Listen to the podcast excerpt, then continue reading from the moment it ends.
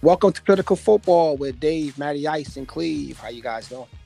Doing pretty good. Had an exciting weekend of football. How are you guys? Eh. Excellent. Excellent. Feeling a little piratey today. I don't know about you. N- n- Well, you know why I- I'm a little down, Dave. It's like you these games get built up, and obviously we're going to get into it. But it's like it's such a letdown when one of the games doesn't live up to what it should have been. But you know, who am I? Yeah, I agree. I was a little disappointed the Buccaneers keep on winning too, but you know that's how it happens. It's awesome. So we will just get started right here. We do have the first game. We have the Bucks 31, the Packers 26. And you know, this was a, a game that really hinged on the major decision at the end of the fourth quarter. And so I'm just going to set it up here. I'm sure most listeners have heard about this now if, if they didn't see it, but I'm going to set it up here. The Packers were down 31 to 23. Two minutes and nine seconds to go in the fourth quarter. They have all three timeouts, and it's fourth and goal from the a Bucks eight yard line. And they elect to kick a field goal to make it 31 to 26 rather than try to score the touchdown, the two point conversion right there. And just a couple of my initial thoughts. I want to get your guys' thoughts on it. One, I know the analytics say that this is a close decision, but that's because most of the analytics don't take into account how much time before the two minute warning. Just that, like, it's before the two minute warning. So, like, the, the two minutes and nine seconds makes a big difference. Also, analytics don't take into account the fact that you are relying your relying on your defense to, defense to stop Tom Brady rather than Aaron Rodgers score for you. And I just don't understand why in the world you would want to put the game in Tom Brady's hands instead of leaving it in Aaron Rodgers. I mean, I I completely disagree with it in the moment. Eight versus five to me doesn't change anything for you, even with three timeouts. Um, if they go for it and don't get it, the Bucks get it back and they're pinned way deep. So you still have the three timeouts that you alluded to, and you at least have a little bit better of a defensive positioning because you have them pinned back. But the the decision it, it's it's actually kind of a couple fold because it seemed as if there was no communication between what Matt LaFleur wanted to do and what Aaron Rodgers knew. At, at least that's what we've seemed to have, have heard. So Rodgers makes a decision based off of, well, this is four down territory because it should be four down territory. This is the biggest game of the year. There's not a lot of time left. And you have Aaron Rodgers. Like, you, you should be going for it. We've talked about that with other teams too, where they should be being more aggressive. And that that is actually going to come up in the, the next game after this too. But I, I didn't agree with it at all. I didn't think the three points did anything for them. It put them in the same position, except I feel like they had even less control because now they have to kick it off. They could have better field position and just so many things, you know, could have gone even worse than they did. And I, it just seemed like a, I don't want to say a rookie mistake because he's not a rookie head coach, but it seemed as if it wasn't the right move given the circumstances and the gravity of the game. So I sentiment both your both your takes on it, and you know, obviously, anyone that watches football that you know can cue this up in Madden wouldn't wouldn't make that decision. Uh, here's a couple things that I um I took from it. First of all, uh, to today's point, uh, Aaron Rodgers versus Tom Brady. Who do you, who do you want the ball in their hands in the last mere seconds of this game? Um, so uh, something said about Aaron Rodgers not being trusted. And to Matt's point about, hey, I'm thinking we got four downs. It should be communicated to me that, hey, we're going to go for a field goal here. So you know, don't think that you got extra time.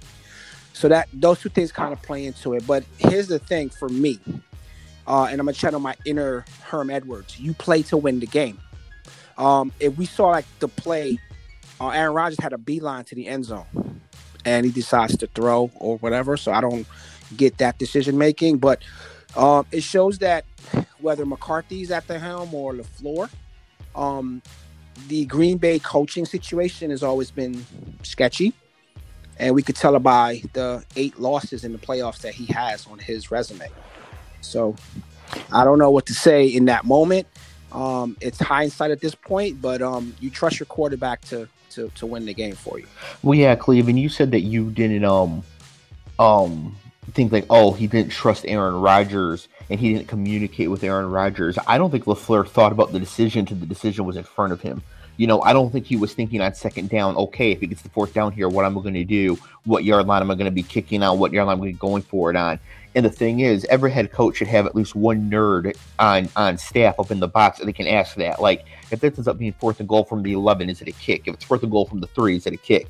Like, tell me, you know, get this going over these next two plays so, so that when it comes up, we know. But there's just no you know, I don't understand the upside of it either. So you kick the field goal, so you're down by five, and you still need a touchdown in order to win the game.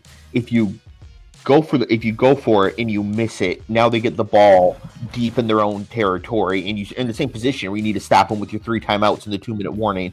If you score the touchdown but miss the two point conversion, well, you're in the same position, but now you only need a field goal to win instead of a touchdown to win. I, I, I really don't get it. Well, but his well, so here's how I defend what I what I said about the trust thing. So um, I'm th- thank you for queuing that up. Actually, perfect for me. So you're so you're gonna trust your defense to get the three stops possibly, versus trusting your Super Bowl winning quarterback right. of yesteryear to win to win the game. You're putting you're putting the onus on the defense, which again you're putting it in Tom Brady's hands. To your earlier point, is why would you even cue that up for Tom Brady to you know although he threw three picks, but Tom is in a big moment. So I'm not gonna say the the coaching um I'm sorry, the uh the verdict is in on the coaching in Green Bay, you know, because I mean the guy is a good coach.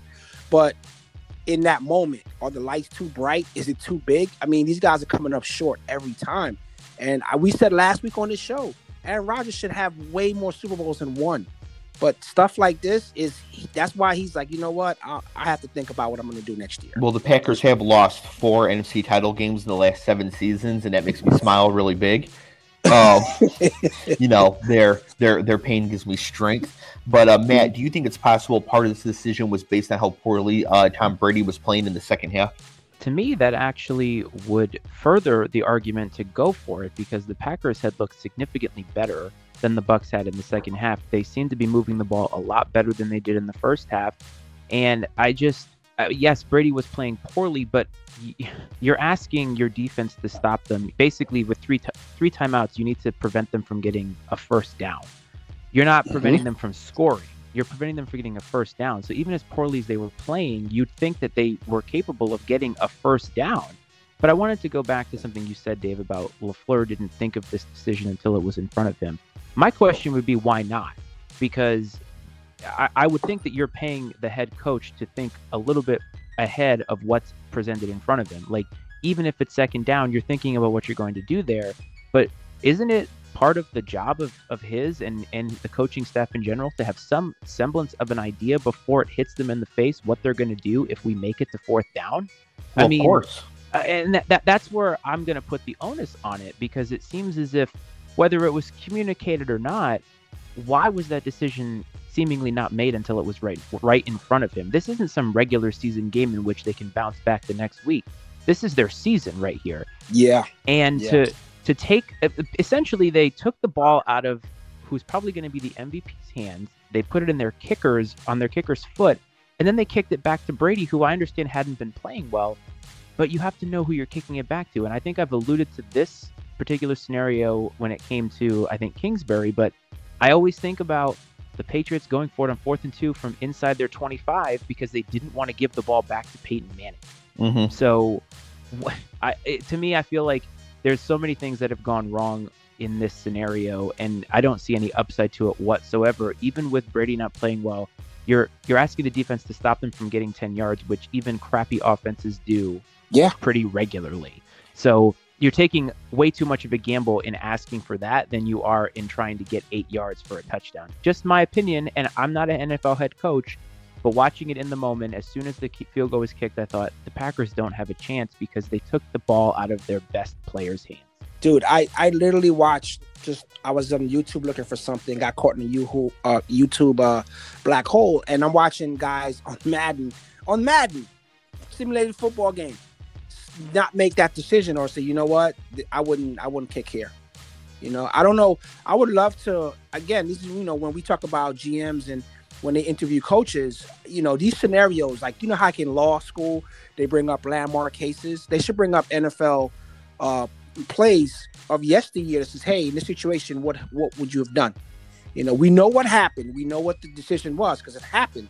But given this scenario right now, given this quarterback, what would you do? Well, the other thing too is that you know we're talking about how he wanted to. He must have wanted to trust his defense, which I don't understand. The last play of the first half, they gave up a 39-yard touchdown bomb to Scotty Miller.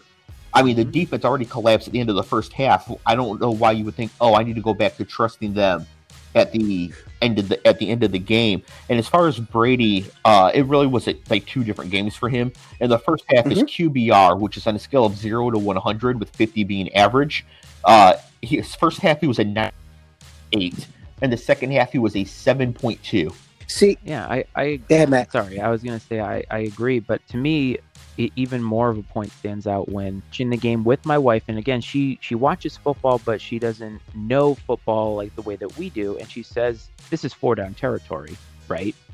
And i'm like well that tells you everything you need to know where somebody who's watching knows that this is four down territory. And then when they kick the field goal the question is why did they do that? And i just said i have no idea because i i have no idea I, I don't, especially I, championship week, mm-hmm. especially championship week. Like it's this is like you said, Matt. This is not. Oh, we're gonna play next week and we got another shot at this.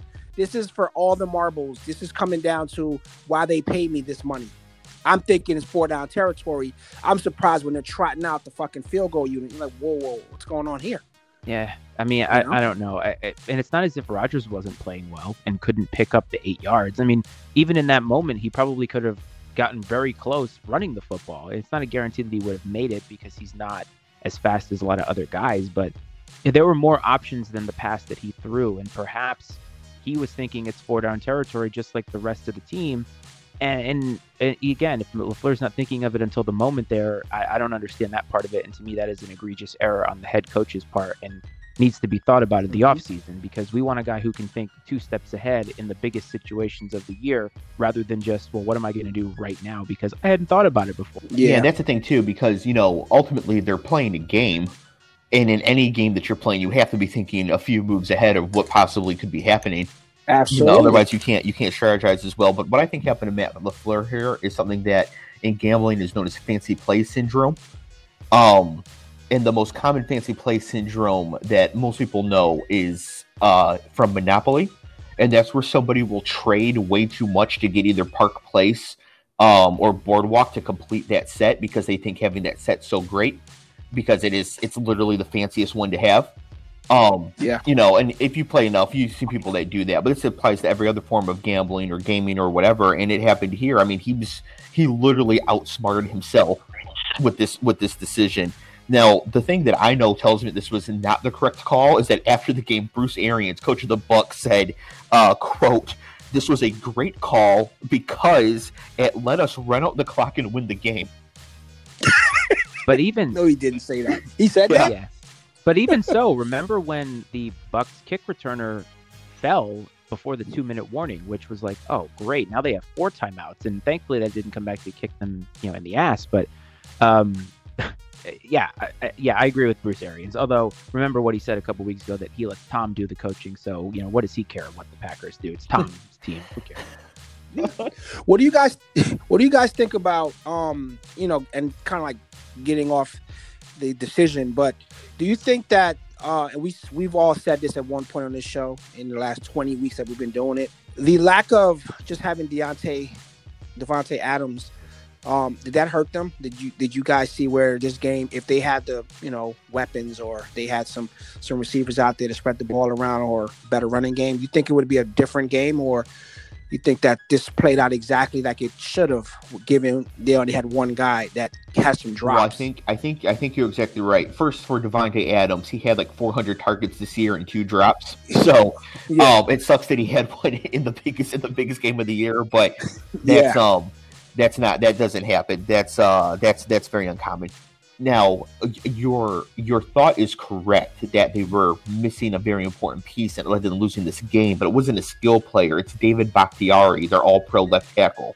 This has he okay. went down with a um, either Achilles or ACL or some major injury towards the end of the regular season, and it hasn't been an issue yet because nobody could get pressure.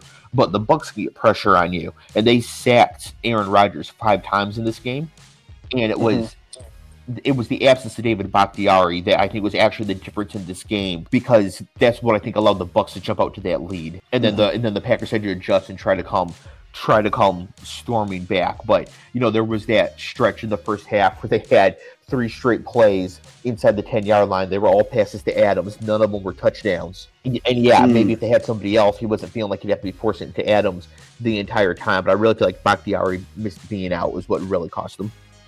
Wow. I got a quick question. Did um did Fournette join the team after Tom was there? Like Tom was already on the team. Yes. Right? Yes. Okay. Do you think that there's a correlation between having like a bruising back like he had in in, in Blunt and and stuff like that because they ran the ball pretty good in the beginning of the game. Do you think that was like a correlation? Like, hey, I need that back. If he's available, I want that kind of back here so we can slow down. Because Tom didn't have to do a lot. He didn't have to do a lot. He just had to do enough to win the game. Matt?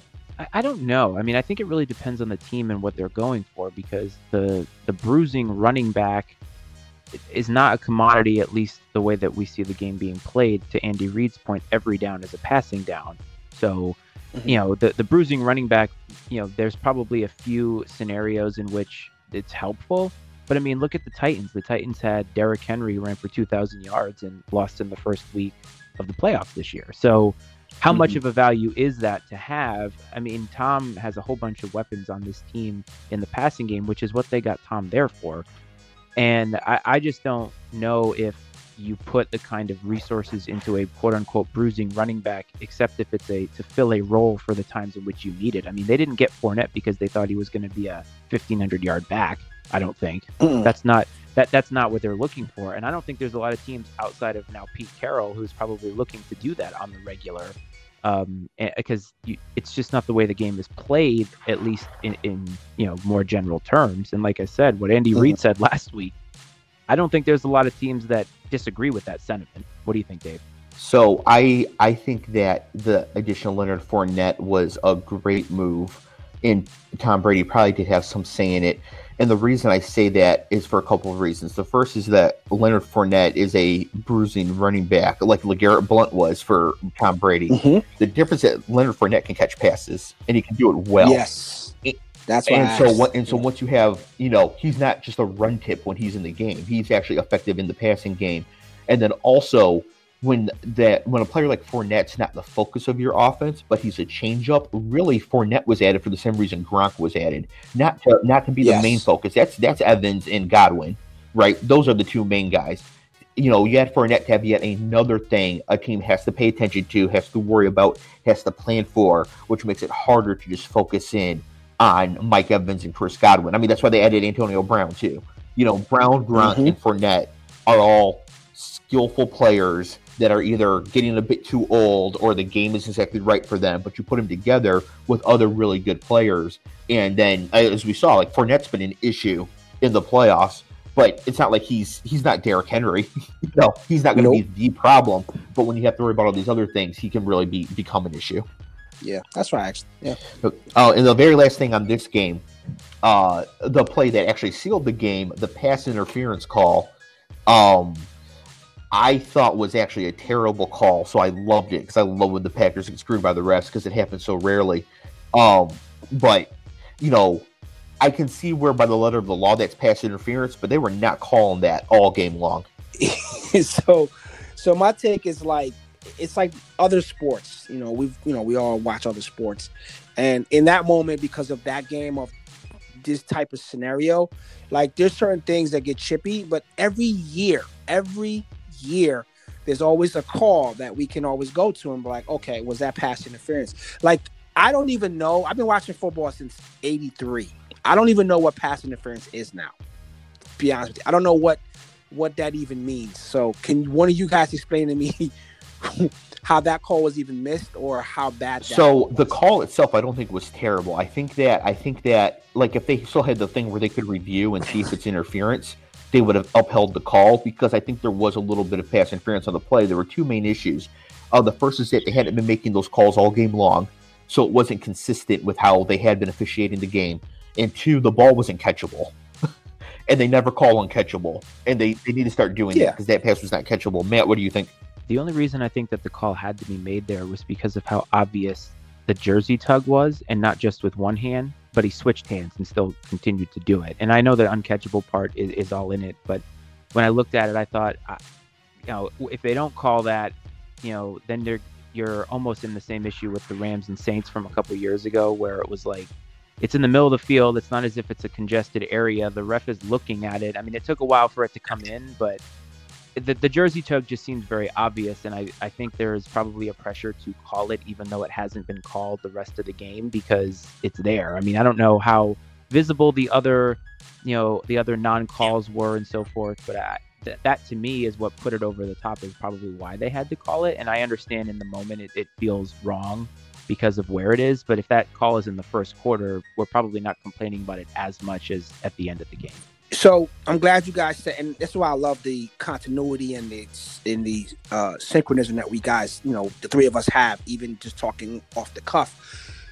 A jersey tug, just like me hitting the quarterback and grazing his face mask. like you guys said, they haven't been calling it all game, and then it shows up in a deciding moment or possible deciding moment. I hate that about the NFL. Like we get okay, all of a sudden we're gonna we're gonna call this a jersey tug. You know, if he's running down the field ten yards holding his jersey, that's one thing. But if you know he's getting separation and you're trying to get your hand off the guy or or steer him or whatever, and your hand happens to tug the jersey, you think that's gonna negate a catch? Unless he's pulling, you know, he's pulling at this guy. That's just me. Maybe I'm being a little anal about it, but I just I, I look at it like, what the fuck is that rule so, for? Pass interference should be like a jam. You jam the guy. You knock him off his off his route. You know that's pass. Well, so the thing is, I don't think that they called the jersey tug. I think they called the flap from the receiver. Like oh, if the receiver oh, doesn't okay. flop, I don't think they even like care about the tug. But I think the flop actually is what is what drew the call, even though I think the call was was correct. And now, um, talking about flops, let's talk about Buffalo. Uh, we got the Man. we got the Buffalo Bills 24 the Chiefs 38, and it wasn't even that close. Um, you know, the Bills' lack of running game really mattered here because once they got a lead, they couldn't even pretend to run the ball to try to, you know, um, eat some clock or anything because they just can't do it. The next thing you know, you got Patrick Mahomes back back on the field. But Cleve, these stat lines are ridiculous for Kansas City. First, first we have Mahomes, yeah. 29 to 38, 325 yards, three touchdowns, no interceptions. It's why he got what he got for his first right. I mean, that's that's like give him the give him the rest of the Kansas City Royals ownership stake at this point. Um, and then you got Tyreek. He goes nine for 172. Kelce 13 for 118 and two touchdowns. It's a problem. It's a problem it's a big problem. Um, somebody on Twitter, I can't remember who it was. I I, I would want to give them credit here, but they said that um, Buffalo couldn't decide if they wanted to stop Tyreek or Kelce, so they decided to stop neither and see what happened. I mean, yeah, just just just absolutely ridiculous. And I I mean, I don't know what else to say really about this. Just that the Chiefs are they're they're good. Well, see, that's why I said about the bruising running back thing. And you know, Matt threw cold water over it. You know, I get it. It's it's just to slow the game down because the Chiefs obviously is a high powered offense. They get on the field, they're going to score from anywhere. I mean, the the, the Tyreek seventy yard seventy yard scamper, it was ridiculous. And you know, you're they're out there tired after something like that. They're already tired. So I was really looking forward to a good game, and I just I knew the Chiefs was going to win, but I, I wanted to see Buffalo put up a fight.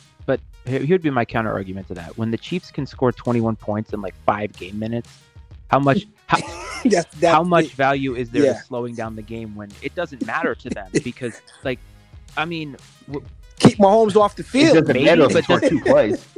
Yeah, that's what I mean. It's like they are able to score so quickly. I mean, look at the the Texans game last year, right?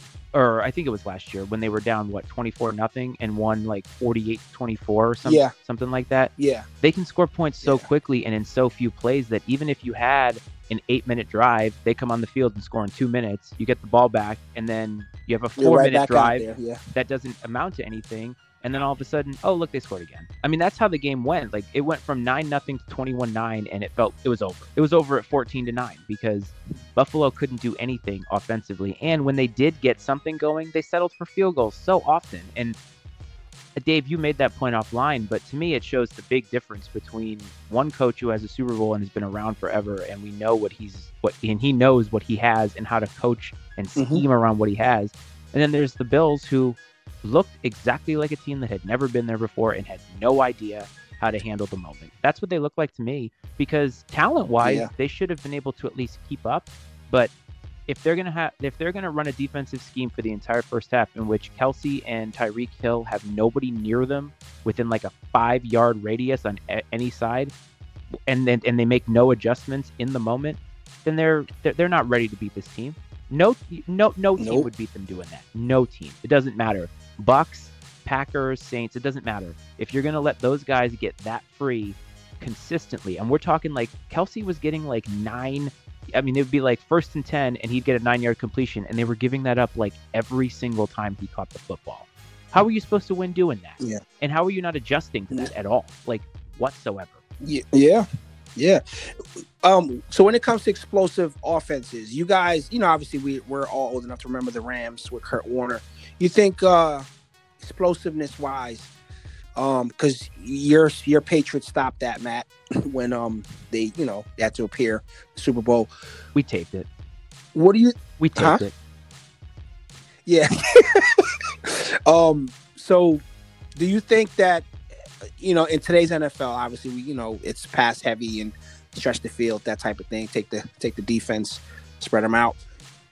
Do you think that will work against um, teams like Buffalo, or that that's a one off. Like they just said, okay, you know what, this team we know we can beat, and to that point where they probably realize, hey, no one's guarding Kelce or or or, or Tyreek, so yeah, let's just run wild. Like, you think that was no adjustment by the coaching, or they just felt like deflated, like, oh god, we can't stop these guys. So ever. I think that for from the Chiefs' point of view for this game, I think they actually didn't hit their mark. I think they went into this game thinking they needed at least 42 points to win um, because they respected Buffalo's offense on the other side. And, you know, so we had a couple issues here, you know. So for the explosive offense for the Chiefs, I mean, if you have an offense like that, you should be going into every game trying, like, aiming to get into the 40s because most of the time then you're going to you're you're going to win. So if you have an efficient quarterback and explosive playmakers and you get in the 40s, more than likely than not, the other team's quarterback will make more mistakes than yours, right? I mean, Mahomes, no picks. So you know that's I that's what I think the goal is to do there with the explosive offense. As far as this game goes, you know the Bills, their offense was great throughout the season. Throughout the second half of the season, their offense was more explosive than Kansas City, and it's not like Kansas City has a great defense. The thing is, the Chiefs' weakness on defense is being able to stop the run, and the Bills cannot run the mm. ball. I mean, they they can't run the ball at all. They also ran into a problem, and Matt alluded to this too, where they're kicking field goals in a game where they obviously need touchdowns, and I think I think that mm-hmm. this game, I think, I mean, I think the the last game, the the decision was so terrible that in the moment, all the coaches were like, "Why are you why are you kicking this field goal? That's ridiculous." But there were a couple field goals in this game that Buffalo kicked that I think some coaches were watching and they're like, "Yeah, that's reasonable. You know, you get the points and you keep it close and you whatever." And it doesn't matter. Like you cannot beat Kansas City in Kansas City by kicking field goals. And so they kicked two field goals where they should have gone for it. And so instead of losing 38 to 24, they would have lost 38 to 18. Like, who cares? You know, and I think too often these coaches are worried about, you know, how it looks or trying to keep it close when uh, an L is an L. It doesn't matter if you lose by 500 or you lose by a last second field goal. If you lose, you lose. So, you like you said for Herm, play to win the game. Yeah. Do you, so you guys think that it should be? I mean, I, I don't know if this is a fact or not. It's just me just throwing out something in a hot air balloon. Do you think that coaching? Because Matt said this earlier, and it's actually a great point about um, you should be two two moves, three moves ahead, that type of thing. Um, so coaching, obviously, for a playoff scenario or play, I mean, sorry, Super Bowl berth, you're going to be a little bit more aggressive, less passive, whatever. Versus, you know, it's week five and we don't really care at this at this point because we're winning these games. So the coaching obviously makes a difference. So do you think that Andy Reid and Bieniemy outcoached them, or the personnel was just there was no match. Yeah, I mean, obviously it was it was a clear out out coaching, uh, which again Andy Reid's going to outcoach pretty much anybody in the NFL right now, um, maybe except for Belichick. Uh, so that's not a knock on McDermott, but McDermott made a lot of mistakes that Andy Reid just would never make. Matt, what do you think? I agree. I think it's. I mean, obviously, we can look at the Chiefs and know that personnel-wise, they have so much talent, and, and that has to be taken into consideration. But Cleve, I think the, the main point about the coaching is you're looking at McDermott settling for field goals when his opponent settles for touchdown, and like you openly yeah. know that, and it's like I, I, I want to be a part of the decision making because you have to think, all right, they just scored 21 points in five game minutes or whatever it was. It was something very, very yes. short.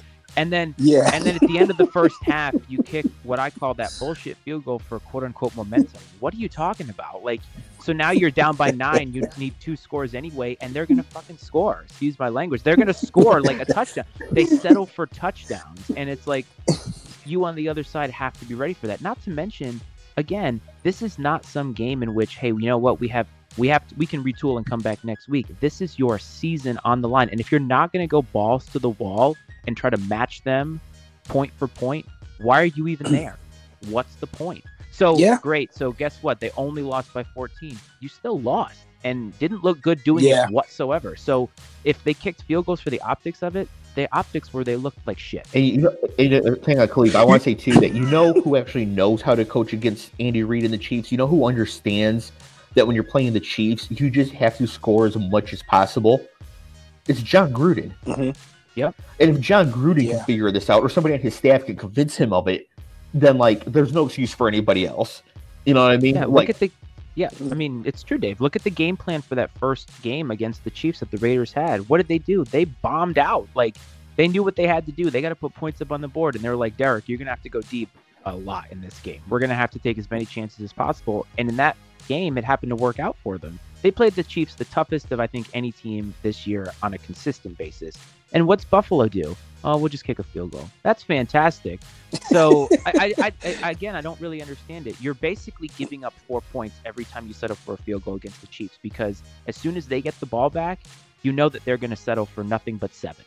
So how's that how's that math going to work out in your favor if you're constantly giving up four points every time you score? Yeah, and I think I think that uh, coaches need to start looking at this the way that I sort of do with um with when I'm watching games. Not the Lions because they can they never like are going to win anyways. But if they ever got good, I would start doing this with them. But when I'm watching Michigan, not this year but before, anytime Michigan holds the other team to a field goal, that feels like a win, right? like, oh, they only scored three points here. Michigan won the scenario, unless like it's to win the game or whatever at the end. You know, I think coaches think that they get three points, they've done something good, when really you failed to score a touchdown. And I think if they would start seeing it, start thinking yeah. about it that way, they would start making a lot better decisions about when to when to kick field goals. Because like it can feel good to put points on the board, but the 24 points the Bills scored are irrelevant. They needed 39. Well, I mean, it's so you know in the in the in the pantheon of things, it, it's like you know what we made the trip down here and to come away with nothing possibly let's settle for the for the points but again in today's nfl the sexy stuff as we, as we all alluded to is to score, you know, score these points. But I think they got punched in the mouth with, like you said, five minutes of, you know, game time and 21 points staring them on the scoreboard. Like, holy shit. Like I knew these guys were good, but we're on the field with these guys, and I don't think we're gonna fare good today. And I think like the the, the Tyreek Hill um, run that that like was like a holy shit. What are we gonna do? Yeah. What well, are we going to do? Statistically speaking, the Bills were the best team in the red zone all season long, and the Chiefs were one of the worst defensively in the red zone all year long. I think the Chiefs gave up like a ridiculous amount of touchdowns in the red zone, and the Bills were the best offense in the red zone. So, like, why are you not putting it in the offense's hands when you've had the best off red zone offense all year long? Is that defense like 30th in the league? In, yeah. In run stop? Yeah, they're bad. The Chiefs?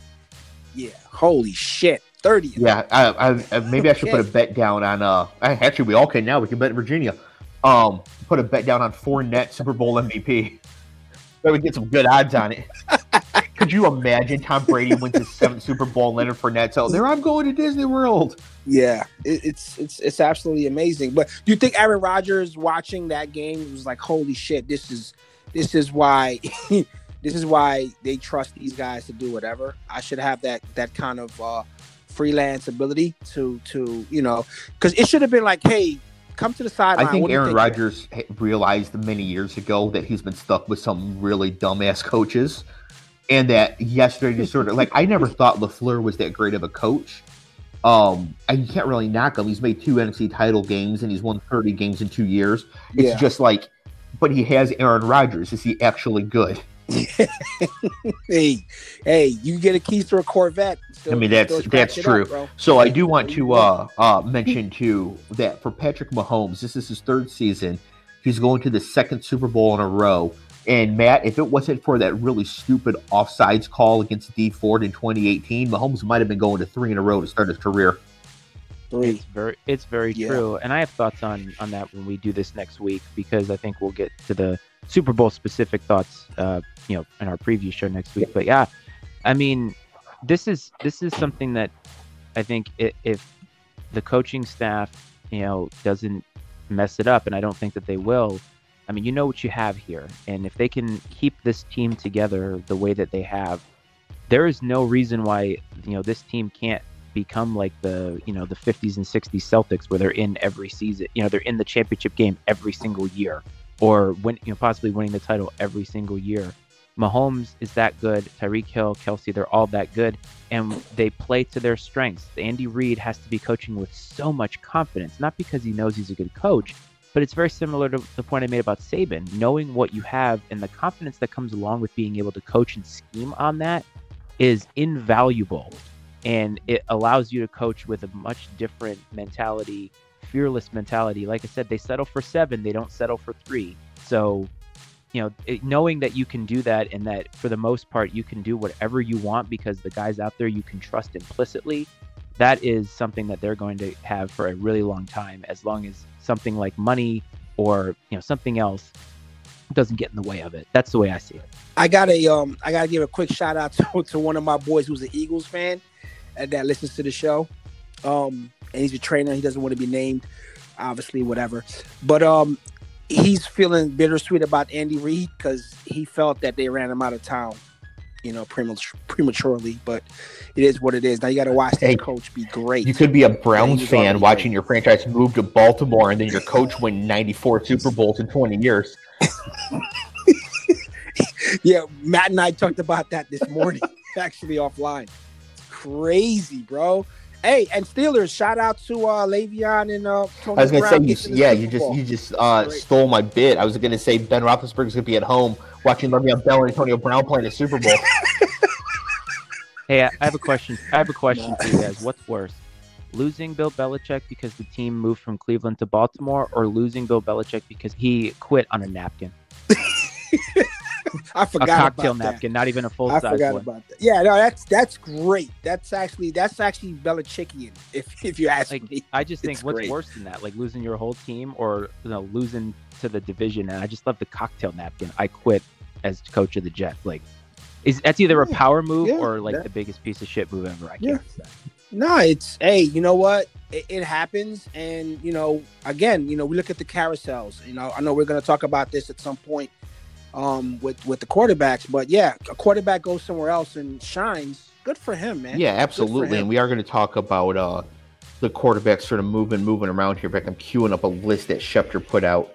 So I do want to talk about quarterbacks on the move. We have two that are for sure on the move, and I want to talk about them and possible landing spots, as well as a third possible landing spots. And I'm going to go over this huge list that Schefter put out because next season might look way different than this season. So the first one, of course, uh, who is not guaranteed to be on the move, but I think should be, is Deshaun Watson.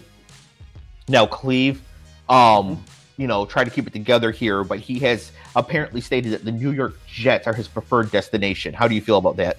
Well, he got spotted in, in the city this weekend, so that's a good sign for us. Um, that he's shop pro- probably looking for a home. You know, I used to be a realtor, so hey, I like how Cleve's like he got No spotted people. in the city, like Cleve isn't following him around. He- right now, he's got binoculars on Deshaun while he's recording the show on his phone. Um, Nah, honest, honestly, man, I um, I feel bad for Sam Darnold that this, you know, that this throws question about his ability because I think he got handcuffed to a coach that was was the dumbest ass ever. But it just shows you that how finicky the NFL is. And you know, if I told Matt this offline earlier, if Deshaun wasn't, if I wasn't a fan earlier of him, I am now because um just his kind of like he's Mhm. a guy that keeps his word. He just got paid a ton of money, and he's like, you know what? If it makes you better that I'm leaving, take back half the money you gave me because I played for some of it, and I'm just gonna move on because you guys don't value what Yeah, he's, I he's a pretty here. yeah he's So- a pretty upstanding Good for him. uh, upstanding young man. I'm I'm I'm a huge fan of of Deshaun Watson. Have been ever since he arrived arrived at Clemson. Uh, Matt, do you have any interesting landing spots you think uh, it would be cool for Deshaun? not necessarily cool, but I have to ask about the Jets landing spot. Doesn't him going to the Jets sort of put him in a very similar position than where he is in, in Houston? Because he's going from a team that we've said he has nobody to throw to to the Jets. And w- w- what is he gaining there outside of just leaving the Texans organization, which we know is run very poorly? That would just be my question about that. Because if the. Yeah, well, well, it tur- No, I was going to say. yeah, the- go- No, go, it tur- it turns the number two pick into No, the number two pick would be in versus the a trade. Exactly. Like they're gonna have to, yeah, Oh, they're in gonna the have trade. to trade a lot to get him, and then that leaves them sort of searching for well, how do we now put the pieces around him to make it worth his while? Because he wants to go there because seemingly he wants to get out of Houston, but also doesn't he want to win? Isn't that part of it? So I wonder if going to the Jets is the right move because how long is it going to take for them to uh, foster the whole, you know, the, the talent around him that is going to be befitting of him? We know he's going to elevate the rest of the team just because he is that good. That would be my only question about there. But Mhm. the Dolphins is definitely an intriguing one for me because we saw how well they played last year. And, you know, they didn't really have, they again don't have world beating talent, at least on offense, but that defense played extremely well. And I think if you add him to that to that mix over the two, you know, the Tua and Fitzpatrick, that's a very intriguing option because I do think that it elevates them at least staying at a 10 win team, if not, you know, being able to battle the Bills because now they have a quarterback who they know is a known commodity and is a is an excellent commodity.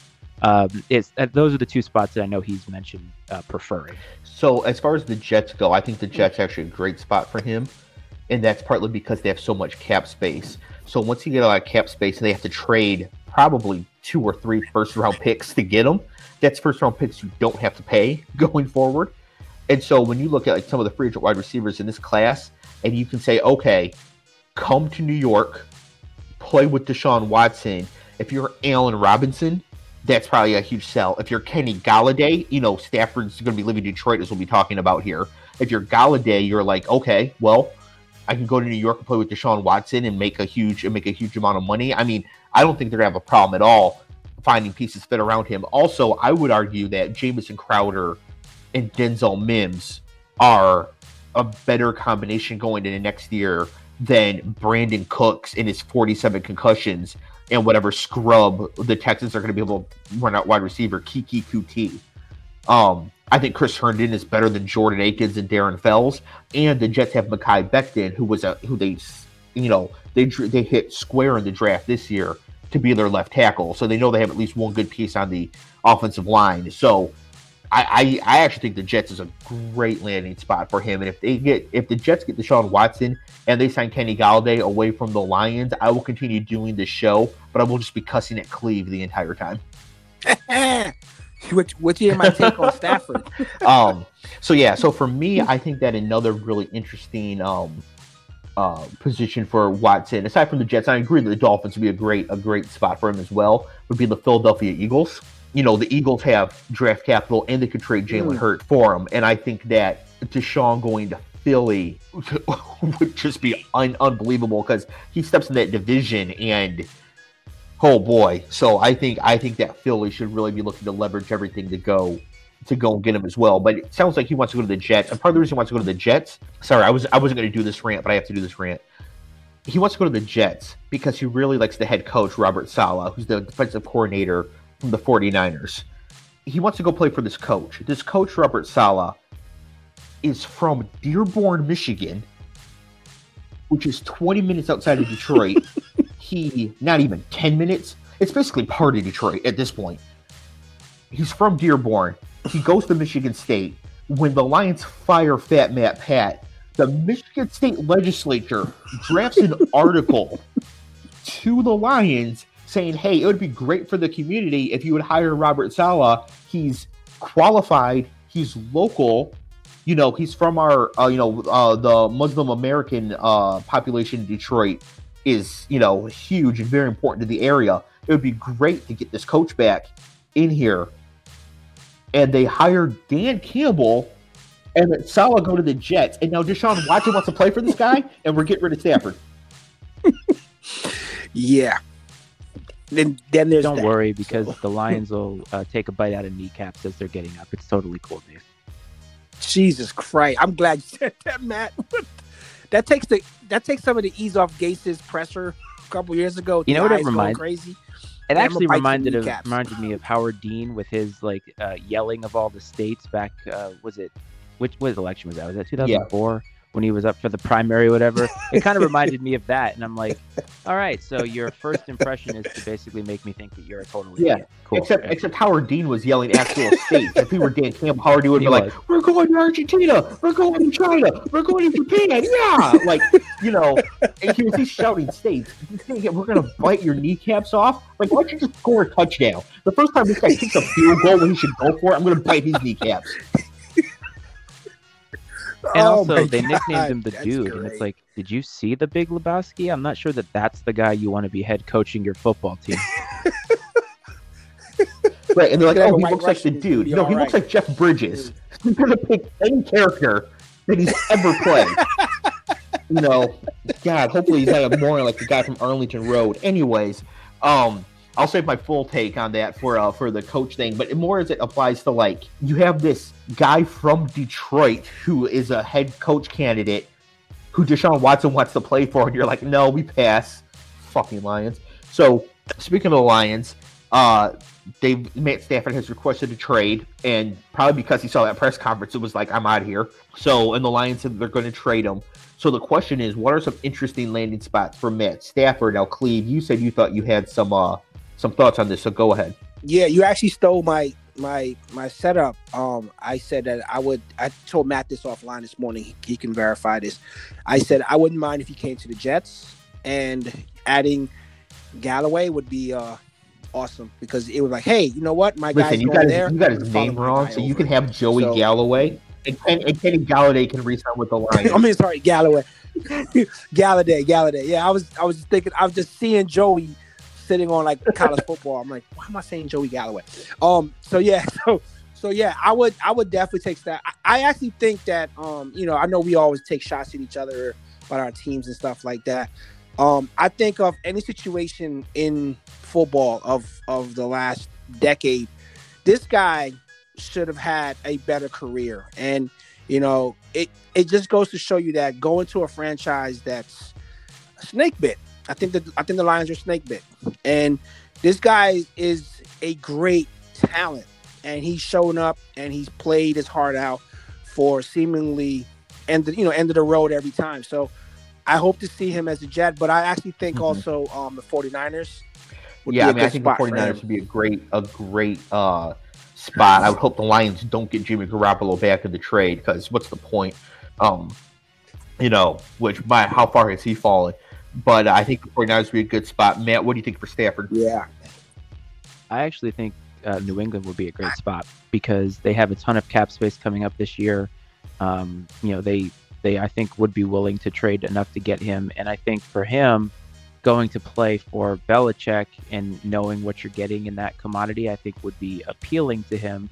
Um, you know, just I, I think I mean, as much as I'd like to see it as a fan, I think it does make some sense because they, you know, one of the things we said about them this year is they didn't really have a lot of cap space. They barely paid Cam, but then coming up into this season, they had a ton of freedom in which they could do some things, get some guys, and I think they'd be better suited to be able to build around him. To your point about the Jets. Um, and I, I also agree about like the 49ers as well, because the 49ers are clearly talented enough, having gone to a Super Bowl, uh, you know, a year ago, tons of injuries this time, a good coach.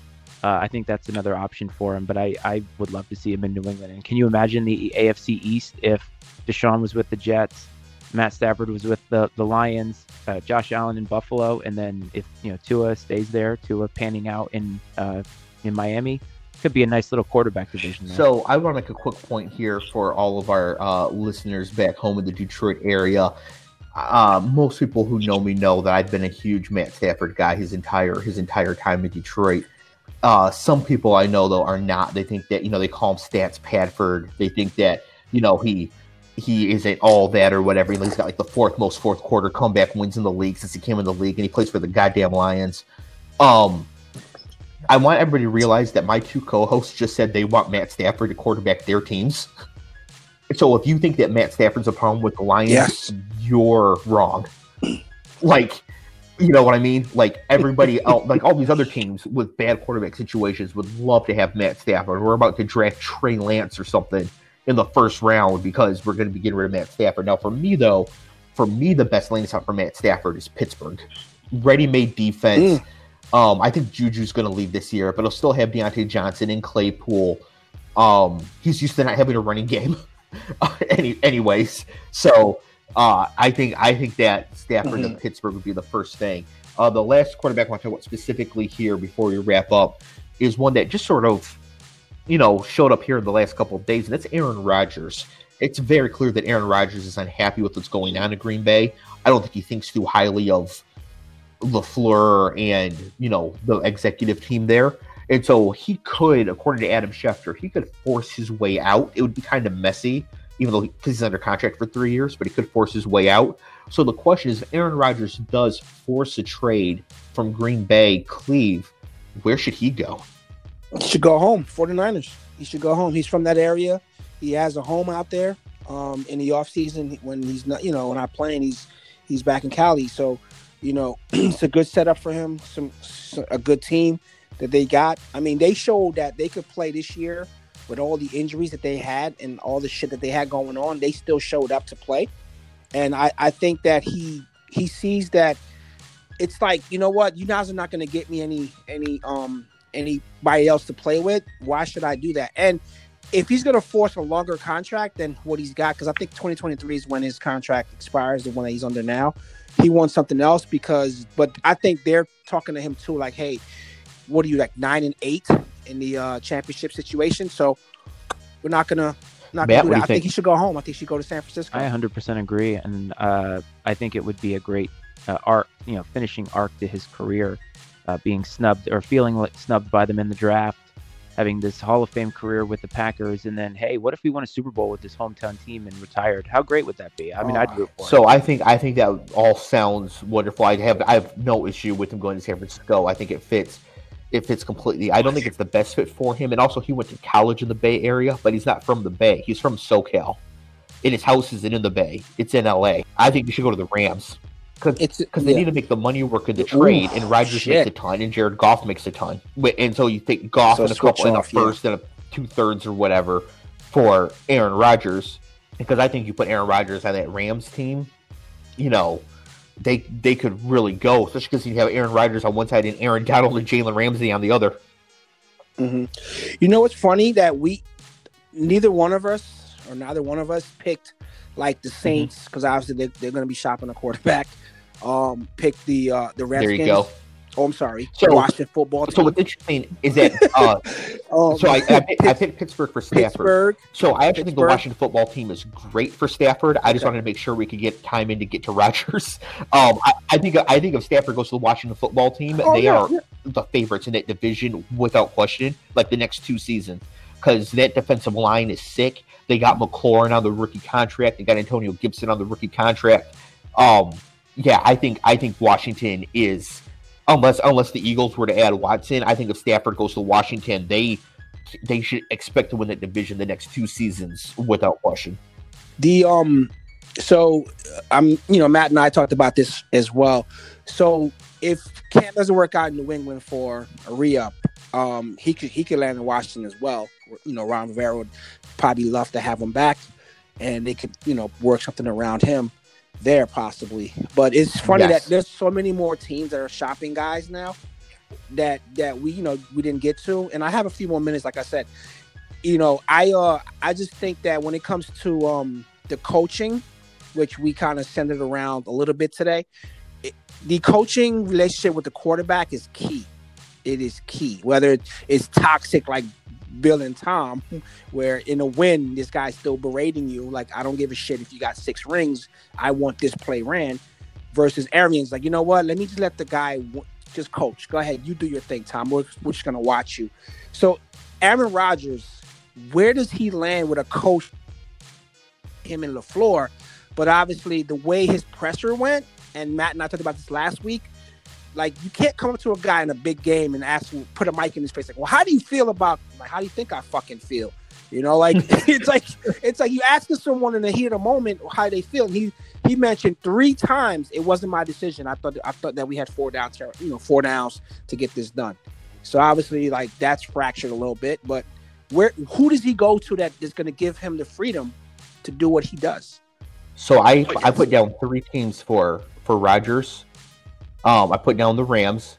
I put down the 49ers, and I put down the other team that we haven't mentioned that needs a quarterback and is good, and that's Indianapolis. That's the one that none of us mentioned. I was waiting for one of you guys, to, at least one of you guys, to say it. I wasn't going to say. Well, I don't think I don't think that they're the best fit for the three that we specifically picked out, mentioned, right? So that's why they didn't come up yet. Yeah.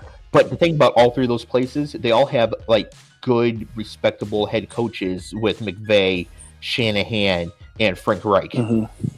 And so, you know, that's why I think that those are all good fit good fits for Rodgers. Whereas going to a team where, you know, you're unsure about the coaching, the the coaching staff, um, is is a little is a little bit different. So that's why I think that those three would be the best. He should go to the fucking Bears. That's what he should go to. could you could you could you imagine that? Could you imagine that? uh, well, not not if he doesn't want to play for a team that doesn't kick field goals all the time. Um, you know, that's the that's Matt Nagy's biggest problem is he, he's Sean McDermott on steroids. This is this is the first time in a long time where I can remember there's more there's at least 10 teams that need a quarterback. There's like 10 oh, teams. there's more than that. So I actually have the list. I have a list here that Adam Schefter tweeted out. Mhm, That's all the quarterbacks that started this year mhm. that could be on the move this year. Okay. I'm going to read them off here. Are we ready? Yep. Let's go. Deshaun Watson, Okay. Aaron Rodgers, Matt Stafford, Dak Prescott. Whoa. He's he's he got a contract, right? Oh yeah. Well, yeah. They still got they just got to pay him. Yeah. Sam Darnold, Yeah. He's out.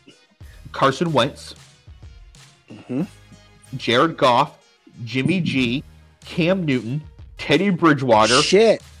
your boy Big Mitch Trubisky, Big Mitch.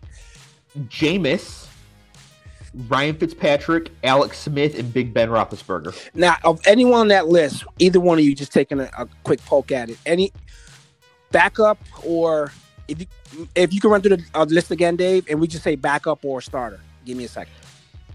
Okay. Watson, Starter. Aaron Rodgers, Starter. Starter. Matt Stafford, Starter. Dak. Starter.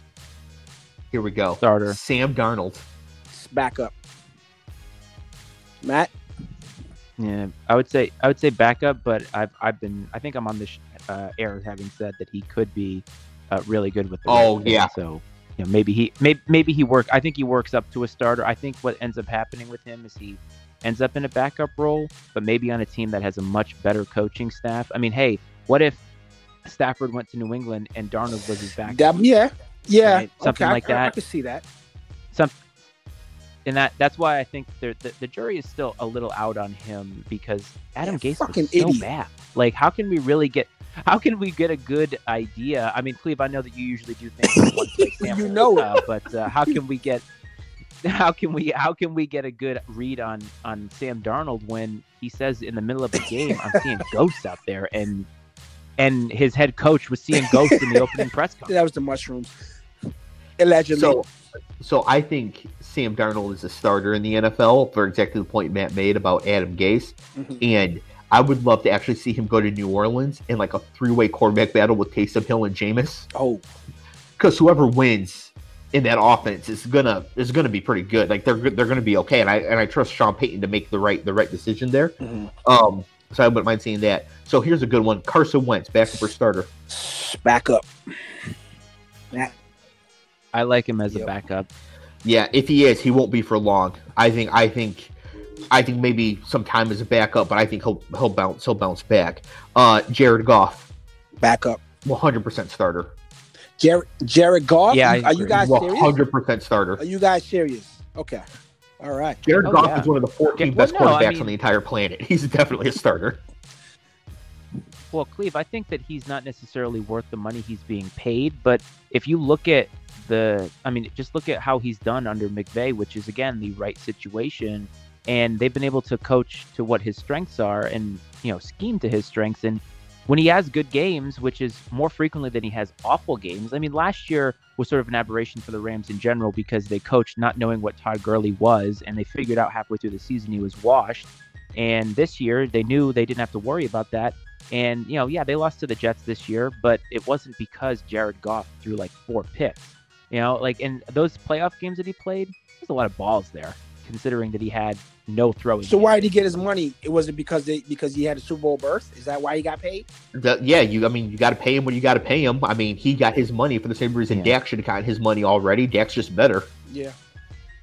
it's a time and a lot of times when you have to pay somebody it's a timing issue because you don't have necessarily a lot of time i mean think about goff started with jared Fi- i mean uh, jeff fisher who by the way looks like he belongs on like a field and stream catalog and he's crushing beer cans on his forehead right uh, but he started there remember didn't think he was any good so he didn't really get going until McVay got there and look at what McVay's turned him into which i think he's found the ceiling and you know he, he's playing like a first round draft pick. I think there's a lot of teams who would take Jared Goff over their current quarterback situation, and I don't really think it's that. Name one. Completely agree. I mean, good lord, we named how many teams? The Bears would love to have. All right. All right. right? I give you I give you the the fucking Bears. Okay. How about the Bears? Would the would the Lions take them? Yeah. Oh yeah. How about but would the Steelers take him over Big Ben? They got good Yeah. receivers. Why not? The Patriots would probably take The him. Jets would take him. Yeah, the mean, Jets you're would definitely about- take him. Yeah. Yes, absolutely. And you got to think about it that way. When you're thinking about who a starter is, you got to look at the situations that are open out there and what that guy does. So think of it like baseball, where it's like a wins above a replacement statistic. Like what, how much value is Jared Goff adding to your current situation? And if you're a team that has nothing right now, like if you're going from Alex Smith to Jared Goff, Or that's a huge Mitch. upgrade Yeah. huge upgrade. Yep. Huge upgrade. Yeah, but I mean, like, yeah. So that, that's why I think he's a starter. Okay. I mean, yeah, because I know you've gone by how much. I mean, and we've we've all gone by how much money guys are getting paid, but that's economics. It's timing. It's the market. And there's not a lot that teams can do in those situations because they have to look at what they have, which a lot of times isn't a great sample size because the rookie contracts aren't like 10 years long. So you kind of know by the end of it. And then the market dictates what the Yeah. market dictates. I- I- It is what it is. Like you can't just say, "Well, we're going to lowball you." Then he goes somewhere else, and what are you supposed to do then? Like that. Then now you're now you're starting over because if you lose a quarterback, you're Gotcha. starting over. All right. Dave, keep it rolling. Jimmy G. Uh oh shit. Uh backup. Yeah, not even close. If if, if Jared Goff is a backup, Jimmy G's in the XFL. Like Jimmy G is not better than Jared Goff. It's crazy how the shine came off him so quick, bro. Shit. Yep. Uh, Cam Newton. Mm. Um, I, I'll, I'll take Matt's argument. Um, that the the proper setup, which would to me would be Washington, but outside of that, Poppy backup. 100% starter. Cam. Yep. I yeah. I, I think this year New England wasn't really a great showcase for him because they were shorthanded in every way, basically. I mean, how would they? Sp- and then he got COVID. So many different things played into th- the way that that looks. And I think if Cam is coming in 100% healthy and has, a, I mean, even Belichick said it. Like they paid him peanuts. They paid him nothing. So like they clearly don't have anything else on the team mm-hmm. for him.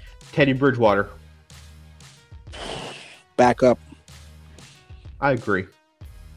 And I, yeah, I agree too. And I hate saying it because I, I like him and I like his story coming back from it, but it is what it is. I mean, he's he's not gonna win you a Super Bowl by himself. I don't think. Mitchell Trubisky. Backup.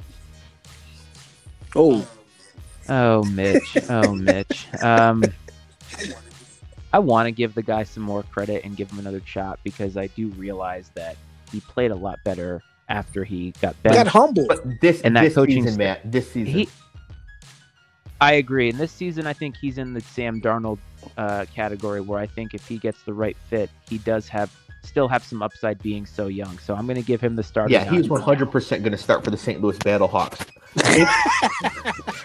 Jameis Winston, Backup.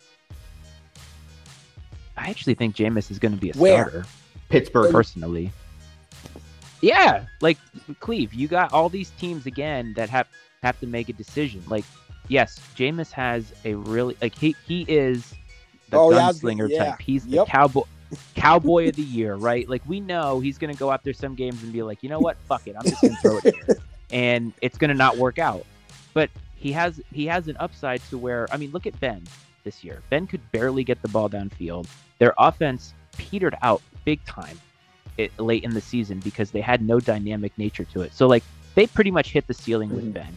I would have to say that Jameis probably has a higher ceiling than Ben than a 39 year old Ben Roethlisberger. Yeah, that's an upgrade. They just signed Dwayne Haskins, so you think Jameis is going to school him?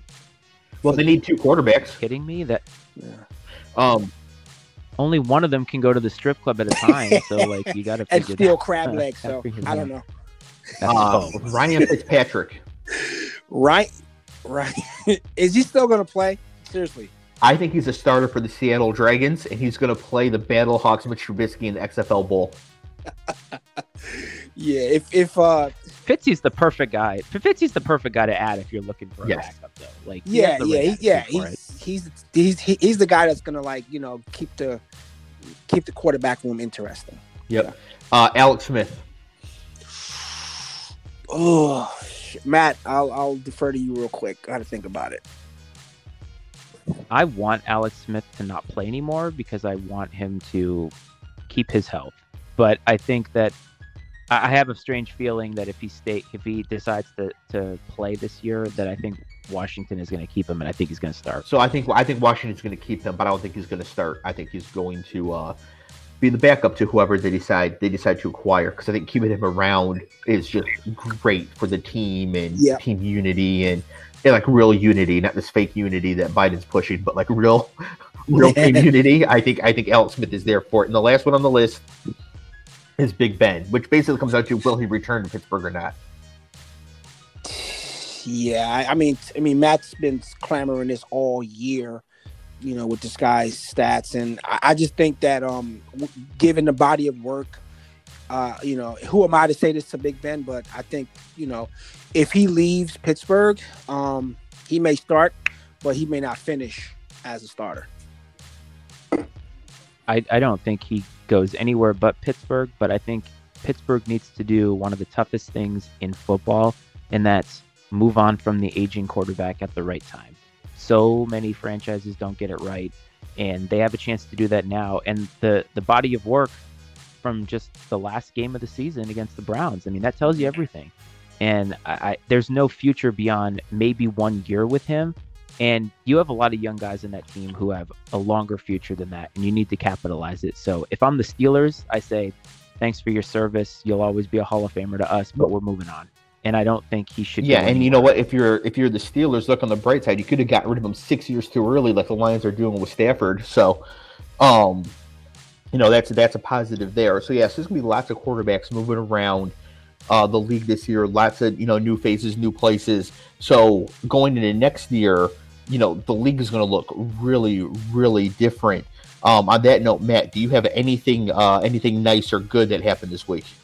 Yeah, I found a really cool story before the game on Sunday against the Chiefs. Um, a member of Bills Mafia uh, on game day got his last chemo treatment, was able to ring the bell afterward, and in Bills Mafia style, put himself Oh, through a table love it. That's outside outside the cancer facilities. It was fantastic, and I. I admittedly got teary eyed a little bit because I thought, what a great moment for everybody that was there. They had a bunch of people that were there, you know, social distance and all that, but he came out, rang the bell, and dove through a table. I was like, that's, Wow. that's great. Was he wearing a jersey? Oh, He sure was. yeah, that makes it even sweeter. Holy shit. And just for the audience who doesn't know, like Bills Mafia is known for doing the wrestling trope of putting themselves through tables at games in the tailgate. So that's where that.